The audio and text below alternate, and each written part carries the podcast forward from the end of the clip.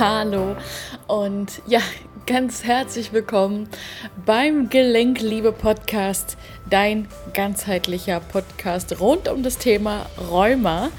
In dieser Podcast-Folge teile ich dir die sechs größten Fehler mit, die Menschen machen, die gesund werden wollen. Rheuma ist für viele ein Buch mit sieben Siegeln und sie versuchen einiges, um das Rheuma loszuwerden. Berechtigterweise. Ein gutes Gefühl ist es definitiv nicht. Allerdings sind auf dem Weg zur Heilung ähm, einige Fehlerquellen, beziehungsweise es passieren Dinge, die einfach nicht dazu führen, dass Heilung eintritt. Ich möchte jetzt hier einfach mal in diesem Podcast sechs verschiedene Gründe bzw. Fehlerquellen nennen. Es gibt auf jeden Fall noch weitaus mehr, aber das sind so die sechs markantesten. Nummer eins ist, den Umständen die Schuld zu geben. Ganz viele sagen, ja, meine Mutter war schon krank, das Wetter ist schlecht, ich habe mich mit irgendwem gestritten, weiß ich nicht was, mir fällt da ganz klar leider gerade keine bessere Möglichkeit ein. Aber was ich damit sagen will, ist, dass die Verantwortung abgegeben wird in diesem Moment. Dass die Verantwortung für das, was im eigenen Körper passiert, abgegeben wird. Das heißt, man wird automatisch zu einem Opfer weil man die Kontrolle abgibt an die äußeren Umstände. Das können Wetter, aber auch Personen sein oder, oder, oder. Da ist der Fantasie keine Grenzen gesetzt. Der zweite Punkt ist, dass man nur in eine Richtung schaut. Wenn man Podcast schon länger hört, der weiß, dass Menschen mit Rheuma, Schrägstrich Autoimmunerkrankung, von Natur aus eben sehr starr sind, beziehungsweise immer starrer werden. Deswegen auch die ganzen Schmerzen im Körper.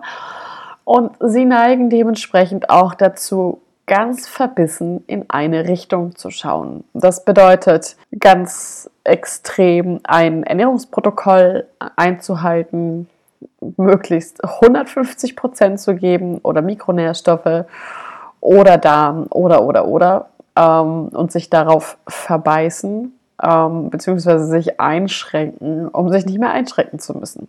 Das macht natürlich keinen Sinn, weil darum geht es ja nicht im Leben, dass du dich einschränkst, damit du dich körperlich nicht mehr einschränken musst.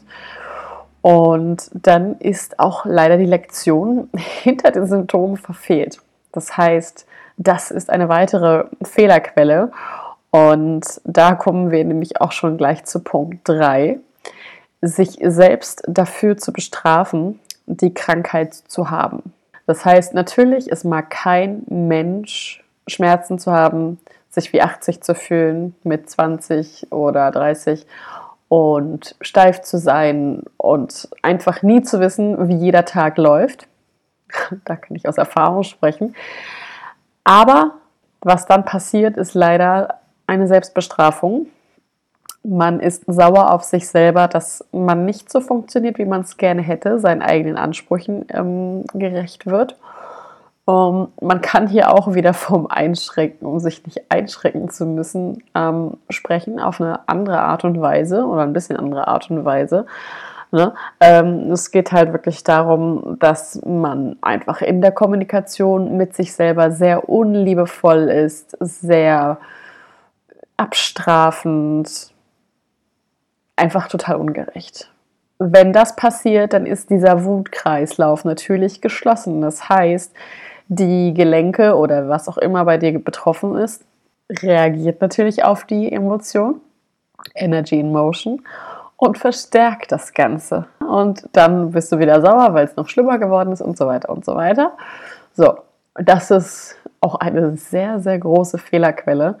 Das sich nicht zu bestrafen wegen der Symptome ist auch eine Angelegenheit, da weiß ich, das ist schwierig, das zu meistern. Und da empfehle ich an dieser Stelle, das wirklich mit einem professionellen Coach zu machen, weil das auch eine sehr, sehr große Schneide ist. Ne? Das geht dann auch so weit, dass man sich selber nichts richtig gönnt. Also die Wertschätzung für einen selber immer weniger wird. Ähm, ja, dass man sich nicht gönnt, Pausen zu machen, auf seinen Körper, auf seine Bedürfnisse zu hören. Also das fällt alles so darunter, sich für die Krankheit zu bestrafen. Und ähm, eigentlich geht es ja darum, auf die Intuition zu hören, auf die Bedürfnisse, um dann wieder den Shift zum Gleichgewicht zu bringen. Das ist aber deshalb eben genauso schwierig, weil das ist deshalb so schwierig, weil genau an der Stelle davor halt diese Blockade steckt von wegen, ich bestrafe mich dafür. Hab auch unter anderem Schuldgefühle. Ne? Das heißt, es ist schon eine harte Nuss. Schwierig, das alleine zu knacken. Definitiv. So, dann den nächsten Punkt. Jetzt sind wir bei viertens, meine ich. Und zwar das Rheuma abzulehnen. Das geht ein bisschen einher mit dem Punkt davor, also dagegen anzukämpfen. Ne, dass man sagt, ja, ich kämpfe gegen mein Rheuma und ja, dann ist die Argumentation bzw. die Kommunikation mit dir selber äh, ja auch einfach immer ein Kampf. Also man kann es so ein bisschen mit dem Punkt davor zusammenfassen. Ich möchte das aber nochmal ganz ähm, bewusst betonen, weil hier auch nochmal die Dualität des Lebens eine ganz, ganz große Rolle spielt. Du musst dir vorstellen, wenn wir jetzt wissen, dass Rheuma ähm, zum großen Teil die Emotion Wut beinhaltet und du diese Wut nicht zulässt, sie ablehnst, also sagst, ich habe keinen Rheuma oder ich gebe mein Bestes, nicht zu zeigen, dass ich Rheuma habe. Ich versuche mitzuhalten, mich zu quälen, also mich richtig selber zu bestrafen. Dann passiert Folgendes. Das heißt, diese Emotion ist eingesperrt, die ist blockiert, die kann nicht fließen. Energien müssen fließen. Das kann sie hier halt nicht. Und dann sucht sie sich auf der körperlichen Ebene halt einen Ausweg. Das ist das eine. Und auf der anderen Seite ist es halt so, es gibt nicht Tag ohne Nacht. Das heißt, wenn du Gesundheit willst, musst du erst die Krankheit akzeptieren, im übertragenen Sinne. Es geht wirklich darüber, das zu akzeptieren, ja, ich habe Rheuma. Das bedeutet nicht, dass ich Rheuma bin. Das ist auch nochmal ganz wichtig. Vielleicht hätte man das nochmal als Punkt 7 einführen müssen. Viele identifizieren sich damit. Aber du bist nicht das Rheuma. Dein Körper hat die Symptome. Ganz, ganz wichtig. Und dein Körper hat nur deshalb die Symptome, weil deine Seele sich mit ihm verbunden hat.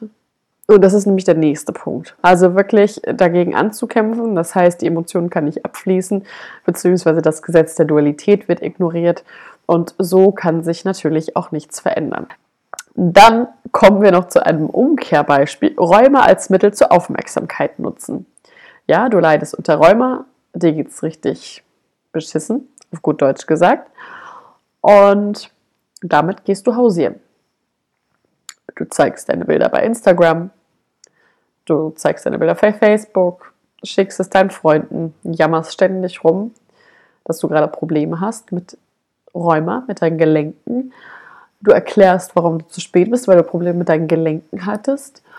Du erklärst, warum du dann nicht mitmachen kannst, weil du Probleme mit deinen Gelenken hattest. Versuchst so halt immer die Aufmerksamkeit auf dich zu ziehen. Und da ist auch wieder der Spagat, der schwierig ist, zwischen ich versuche es nicht abzulehnen, aber ich versuche es auch anzunehmen, dass ich Rheuma habe. An der Stelle, das ist eine Gratwanderung. Das ist auch eine Trainingssache. Das ist nichts, was sich eben einmal so einspielt. Aber ganz, ganz wichtig ist, dass du dein Handeln mal hinterfragst und ähm, dich auch nochmal fragst, was für Vorteile das jetzt hat, dass du jetzt gerade darüber redest. Beziehungsweise warum du dich rechtfertigst. Weil wenn du dich rechtfertigst, dann bedeutet das auch, dass du ja, dir selber gegenüber auch wieder ungerecht bist. Ne? Das heißt, du rechtfertigst dein Sein, deine Persönlichkeit, deine Individualität auf eine gewisse Art und Weise. Auch wenn ich gesagt habe, du bist nicht das Rheuma, so ist es trotzdem ein Teil deiner Individualität, weil deine Seele hier reinspricht, deine Seele, die dir sagen will, okay, du bist hier gerade irgendwie auf dem falschen Weg und dir deswegen das Signal gibt. Und das ist natürlich alles ein bisschen komplexer, das gebe ich zu. Und wenn man ähm, auch noch neu ist mit der Diagnose und alles, kann das auf Anfang, für den Anfang auch manchmal ein bisschen schwierig sein und ähm, so viele neue Informationen zu bekommen. und ähm, ja, Aber es ist definitiv die Lösung dorthin zur, zur Heilung. Und ähm, letztendlich Punkt Nummer 6, die Hauptursache für Rheuma wird nie gesehen. Also das heißt, die Leute, die sagen, ja, sie arbeiten ganzheitlich oder sie gucken ganzheitlich, das ist auf jeden Fall schon mal tausendmal besser als Medikamente zu nehmen, keine Frage.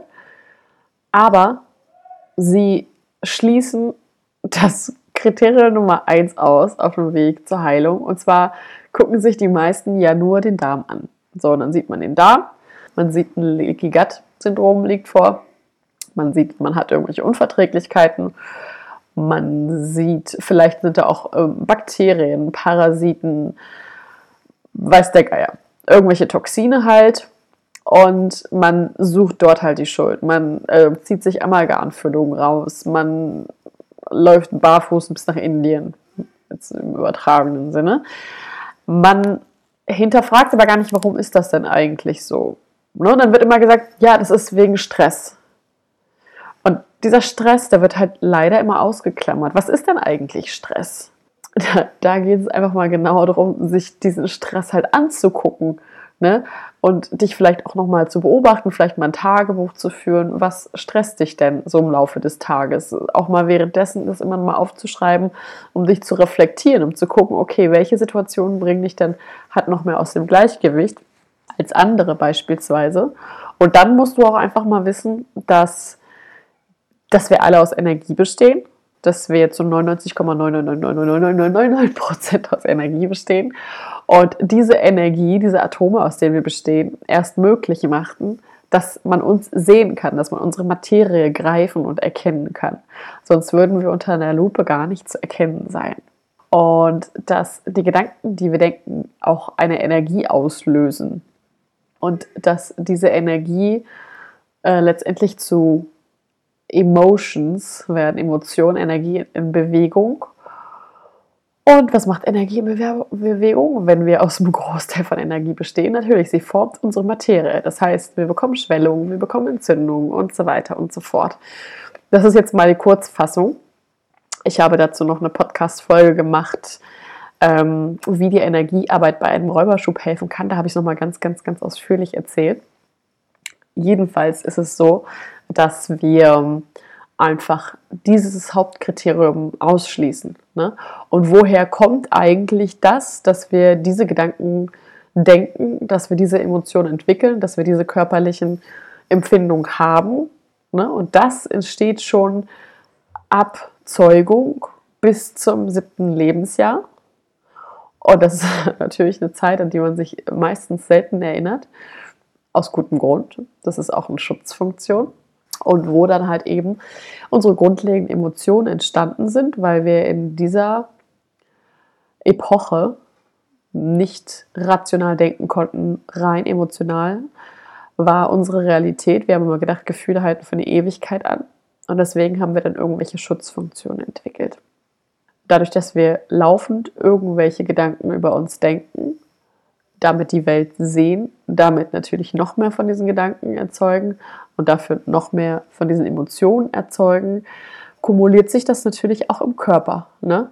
Und wir schwingen dann in dieser Energie, in dieser Emotion und ziehen natürlich dann auch immer mehr Situationen an, die unsere Schutzstrategien, unsere Gedanken, unsere Gefühle halt immer bestätigen. Das heißt, dieser Kreislauf wird auch immer stärker, stärker, stärker, bis es dann irgendwie einen Ausweg sucht. Ne? Und dann tut es halt mal hier und da weh. Und ähm, das sind einfach die Sachen, die sehr komplex sind, die halt für mich auch ziemlich lange gedauert haben, um das zu verstehen, die mir letztendlich aber auch geholfen haben, wirklich ja, gesund zu sein. Und es ist eine Wissenschaft für sich, sage ich jetzt mal so. Es ist auf einer Ebene, auf der die Schulmedizin nicht arbeitet. Ja, wenn du da auch Interesse dran hast, wirklich da über deinen Tellerrand zu schauen, wirklich aus deiner Komfortzone rauszugehen, dich in den Punkten, die ich gerade genannt habe, größtenteils wiedererkannt hast, dann lade ich dich einfach mal ein, zu unserem Gelenkliebe-Retreat zu kommen, was vom 8. bis zum 15. Juni hier auf der wunderschönen Insel Mallorca stattfindet. in einem privaten Häuschen mitten in der Natur und wo wir genau diese Brücken bauen, wo die Blockaden entstanden sind, ne, auf dem Weg zum Räumer und das alles Stück für Stück wieder aufbauen. Du außerdem erkennst, wer bist du eigentlich wirklich, aber auch eben ganz viele Tools von mir mitbekommst, die du dann auch zu Hause wieder in deinem Alltag verwenden kannst, anwenden kannst um dich regelmäßig wieder ins Gleichgewicht zu bringen, denn es wird immer Situationen geben, die dich auch mal aus dem Ungleichgewicht bringen. Das ist ja die Dualität des Lebens, das ist was ganz Natürliches. Es geht nur darum, nicht mehr so in Extreme reinzufallen, wie zum Beispiel das mit dem Rheuma. Es geht darum, wirklich seinen Karren immer wieder ins Gleichgewicht zu bringen. Und das trainieren wir und das kannst du halt eben weiter umsetzen zu Hause.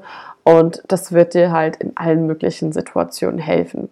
Du wirst aber ansonsten grundsätzlich feststellen, dass sich dein Leben viel ausgeglichener anfühlt, dass du viel entspannter bist, dass du dich viel leichter fühlst, viel energiegeladener.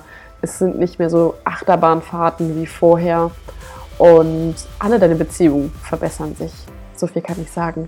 Und wenn du da Interesse hast, dann schreib mir gerne an hallo.verenafassbender.com und dann schauen wir mal, ob da noch ein Platz für dich zur Verfügung steht.